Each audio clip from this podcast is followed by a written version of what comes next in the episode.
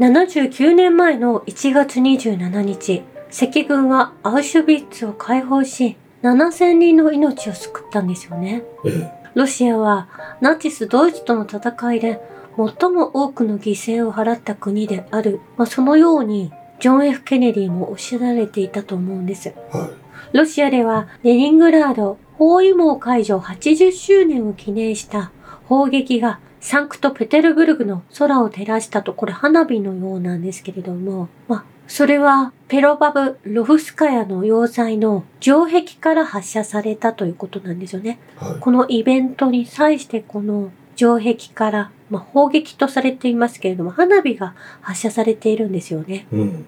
伝統的にそれぞれの敬礼は防衛の英雄、ソビエト軍の指導者、前線労働者、包囲された都市の住民に捧げられたということなんです。はい。このレニングラード周囲戦から81周年を迎え、プーチン大統領は祖国記念碑に花輪を捧げ、戦没者に敬意を表した。そしてまた、幼い頃にナチスの封鎖で亡くなったお兄様が埋葬されている集団墓地に花を添えてひざまずいていらっしゃったんですよね。ええ。そしてプーチン大統領とベラルーシのルカシェンコ大統領はソビエト連邦のナチスによる大量虐殺の犠牲者を追悼するレニングラード地方の記念碑のオープニングに出席をしました。うん。そしてプーチン大統領の演説の中にナチスによるレニングラードの封鎖は前代未聞の残酷さだった。飢餓、寒さ、終わりのない爆撃で100万人の犠牲者を出したレニングラードでは、主に民間人が犠牲になっていた。幼い子供たちが収容され、ナチス兵士のために血液を絞り取られる死の収容所があったと、このようにおっしゃられているんですよね。はい。我々はナチズムを封じ込め、最終的に根絶するためにあらゆることを行うと、プーチン大統領誓いの声明を発表されました。はい。真の自由、平和、安全を守る全国の何百万もの人々の熱望を止めることはできない。大統領は大祖国戦争で亡くなったソ連の民間人を追悼する記念碑の開会式でこのように述べられました。うん。まあ、このソ連軍がアウシュビッツを解放したというのは、まあ、歴史上の事実であるんですけれども、ええ。まあ、アメリカではそのように伝えられていない。まあ、歴史を変更してしまう方々が、まあ、日本でもそうなんですけれども、うん。まあ、そういった傾向にある中、こういった記念式典で、まあ、祖先の方々を敬い、そして、これからどうあるべきかということを、毎年お話しされているんだと思うんですよね。そうですね。そしてこの、今回、ウクライナ紛争やイスラエルの問題、もうこれタイムリーに今起きていることと、81年前に起こっていることが重なってくる。まあその意味でも、このプーチン大統領のスピーチがですね、人々の心にダイレクトに届くと思うんですよね。ね。今現実に起こっていることと重ねて見ることができると思うんですね。そうですね。この歴史を闇に葬り去ろうとしるしているのが、まあ、西側諸国だということ、まあ、この認識を持っておかなければいけないんですよね。うん。ウィキペディアは書き換えてしまい、そして歴史を変更された教科書が教育を歪めてしまうということなんですよね。うん。まあ、そして日本で言うなれば、広島の原爆の式典と比べてみるといいと思うんですよね。うん。もう日本人ですら、まあ、裸足の弦のお話が、まあ、その書籍が図書館から消されていく、まあ、排除するというような動きに日本が動いていて、アメリカがその事実がなかったかのように、これまた動いているわけで、うん。まあ、何年も経てば、この原爆が誰が落としたかというのを完全に消えてしまうわけなんですよね。えそういった意味でも、こういった式典でもう歴史がちゃんとそこに残っていくよう受け継がれていかなければいけないということだと思うんですよね。まあ、イスラエルとナチスの類似性というのをパーストゥデイが取り上げていたんですけれども、大量虐殺や強制移住など、その行為の本質が同じである。だからこそ、イスラエルとナチスは似てくるのですと、まあ、このように記事に書かれていたんですけれども、まあ、建国当時、コインのお話をしたと思うんですけれども、表側が六芒星で、裏側がナチスのマークが入ってましたよね。うん。まあ、全く同じであるということなんですよね。え同じシオニストが動かしているシオニストがナチスであるということだと思うんですえ。う。ん。ナチスは宗教でもないですけれども、そういった破壊者が、秩序のない人々がこの世をのそばっていて、マタボスなんかもそうだと思うんですけれども、はい。国民の上に立とうとし、主導権を取っていこうとしているわけなんですよね。まあ結局、このウクライナに始まり、イスラエル軍によるガザへの攻撃も、もう壊滅的な敗戦になってるわけなんですよね。向かっているわけですよね。ええで、これをなんとかアメリカ大統領選挙まで引き伸ばして、トランプを担ぎ上げることによって、アメリカの内乱、これを計画してると思うんですね。えーこれ、まあ、アメリカのシビルウォーですね。え今、テキサスがテクジットといって、まあ、アメリカの州から外れていくということが起こっているんですけれども、これもすべてマガの人たちが仕組んでいるんですよね。えうん。ということは、イコール統一教会がこの分断を作っているということになるんですよね。えそしてアメリカは15年ぶりにですね、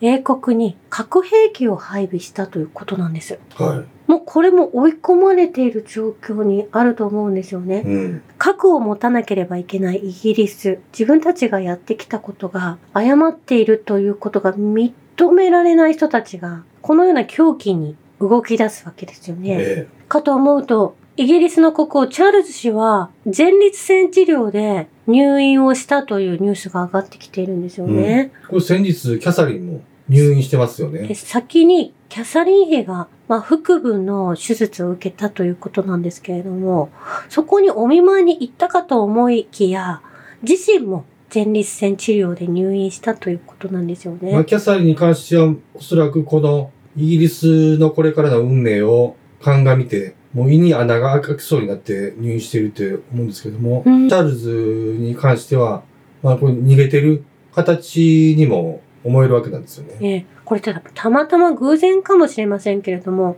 どうしていつもこの前立腺治療、まあ、天皇もそうなんですけれども、最近前立腺治療で、まあ、通院をなされているということなんですけれども、えそしてアメリカ国務省のオースティン氏も前立腺治療、えなんで笑うの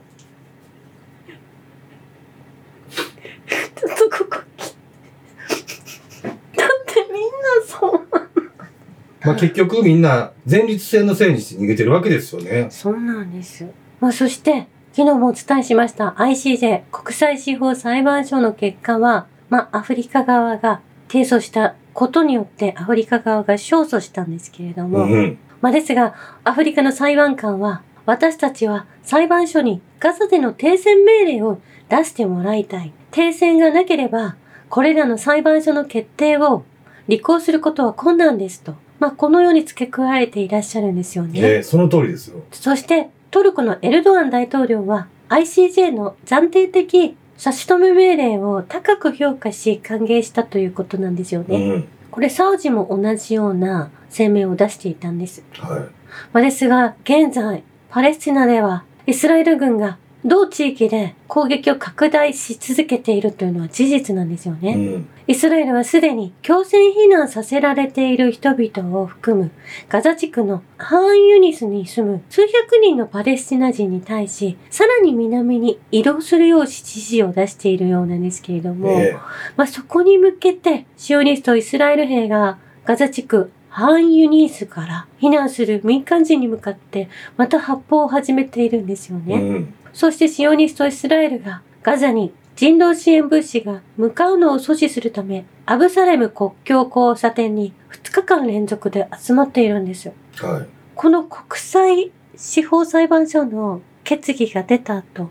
まあ、このようなことが、まあ、今後も続いていくようであれば、まあ、世界中がこれを見ていると思うんですよね。そうですね。まあ、暴挙が止まらない状態、暴走車に乗ったまま、その車から降りようとしないアメリカ、イギリス、イスラエル、特にその中心となっているワシントン、こちらの自滅を私たちは日々見ていくことになってるんですよね、これ。うん。そして日本のイスラエル大使館は、国際司法裁判所 ICJ においてイスラエルにかけられたジェノサイドの告訴は虚偽であり、ええ言語道断ですと、このような発表を X で上げていらっしゃるんですよね。いや、みんなで採決してんねん。事実上も法律上も全く根拠がないだけでなく、道徳に反していますと、このようなことが言えるのが、まあ、イスラエルなんですよね。うん。そして、イスラエルのネタニヤフ首相も、国際司法裁判所は、ガザ地区でのジェノサイドの防止に向け、あらゆる措置を講じるよう、イスラエルに求めたが、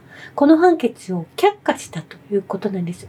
まあ、ですので、現場で起こっていることを止められるのは、この採決がありきで、まあ、世界で止めていくことが今後課題になっていくと思うんですよね。そうですね。まあ、なんせこのシオニストと言いますか、かつての侵略を犯してきたイスラエル軍の兵士たちっていうのがもう80とか90ぐらいになってくるんですけど、うん誇らしげに自分たちはどんどん女子供をレイプしてきたっていうことを自慢して話してるんですよね。うん。何の悔いもなく、喜んで、危機として、それを武勇伝のように喋ってるところに、この異常さを感じるわけなんですよね。ええそしてガザでは109日間で1万1000人が亡くなってしまったということなんですようね。ん。まあ、これまでシリアでは11年間で1万2000人、まあ、これはアメリカ軍がイスラエルと組んでこのようなことをしてしまっているわけですけれども、えイラクでは14年間で3100人、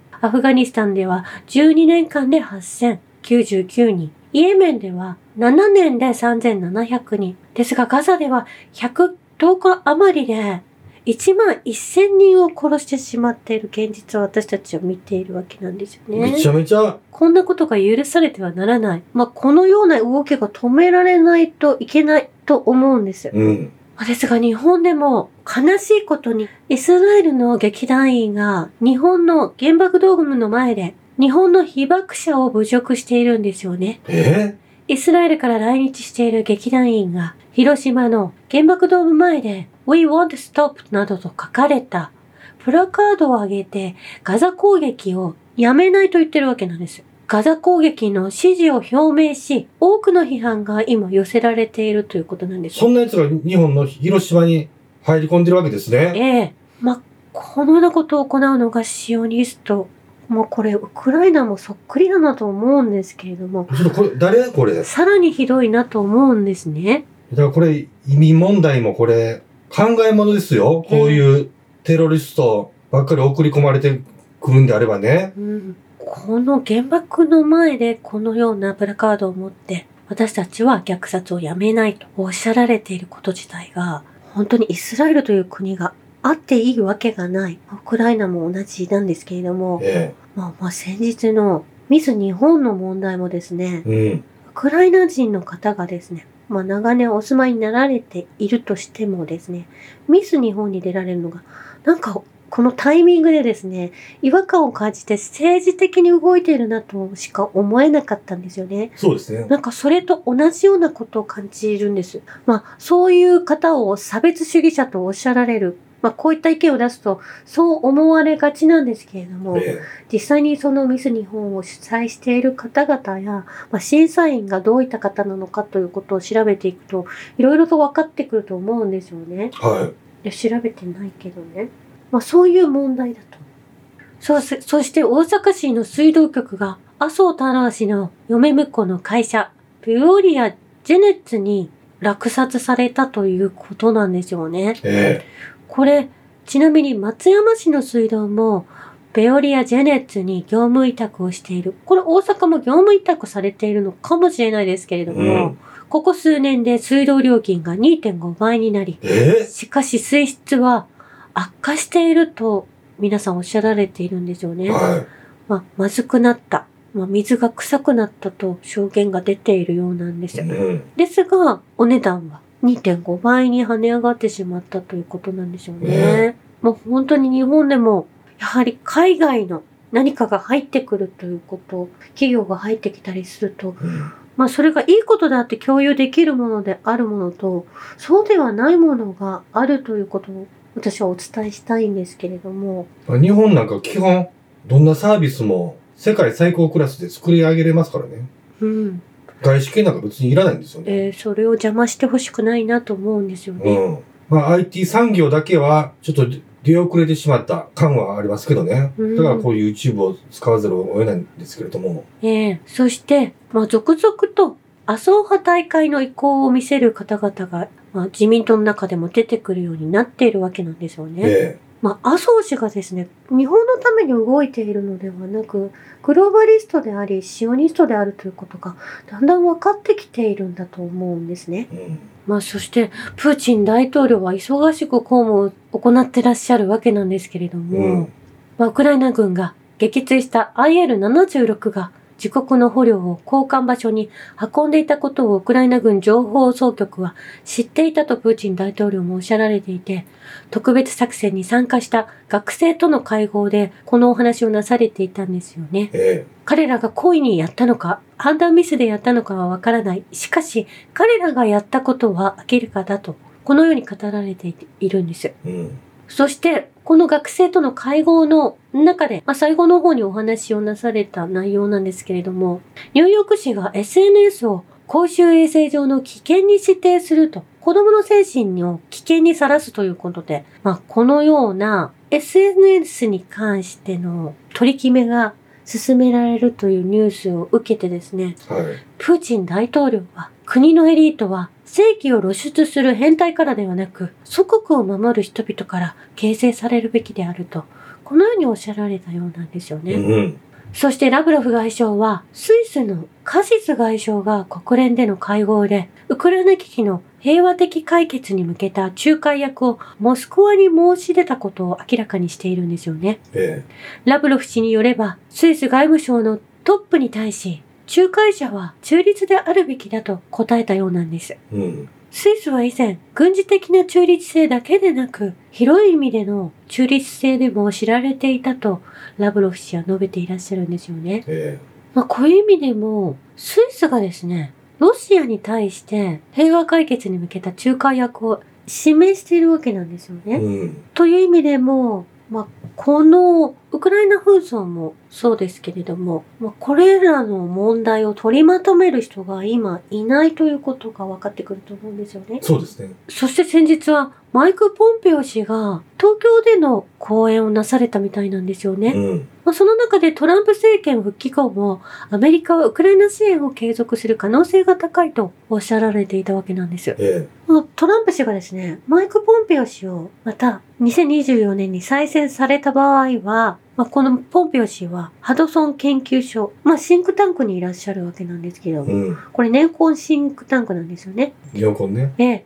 まあ、その方がトランプ政権にいらっしゃったわけで、まあ、CPAC などで一緒に活動なされていると思うんですけれども、一緒に活動なされるのかどうかが知りたいところなんですようね。ん。まあ、そしてロシアの、まあ、プーチン氏の側近でもあるアレクサンダ・ドゥーギン氏が、まあ、この方は思想家なんですけれども、はアメリカは長い間人類に戦争を仕掛けてきたが、人々の警戒心を眠らせるエージェントネットワークの助けを借りて、グローバリストたちは人類が気づかないように戦争を仕掛けてきたが、今、人類は気づいたようだ。むしろ気づき始めている。今か、もう少し、後には、米国に対する人類の戦争が本格的に始まるだろうと、まあこのようにおっしゃられているんですよね。い。うん。批判の目が一気にアメリカに集中するということをおっしゃられてるわけですね。ええこれは遅かれ早かれ、もうこれ始まっていると思うんですよね。そうですね。いうか、いつものニュースは、これをずっと言い続けてますからね。ええ日本のジャーナリスト、ニュースキャスター、言論者の方々、なんでこの国際司法裁判所で決まった判決の話を全然せえへんの？おかしくない？そういうふうにに逃げ、逃げることが、お前たちの正体がどんどん明らかになっていってるっていうことやからな。事実からは逃げることはできへんねん。以上です。ありがとうございました。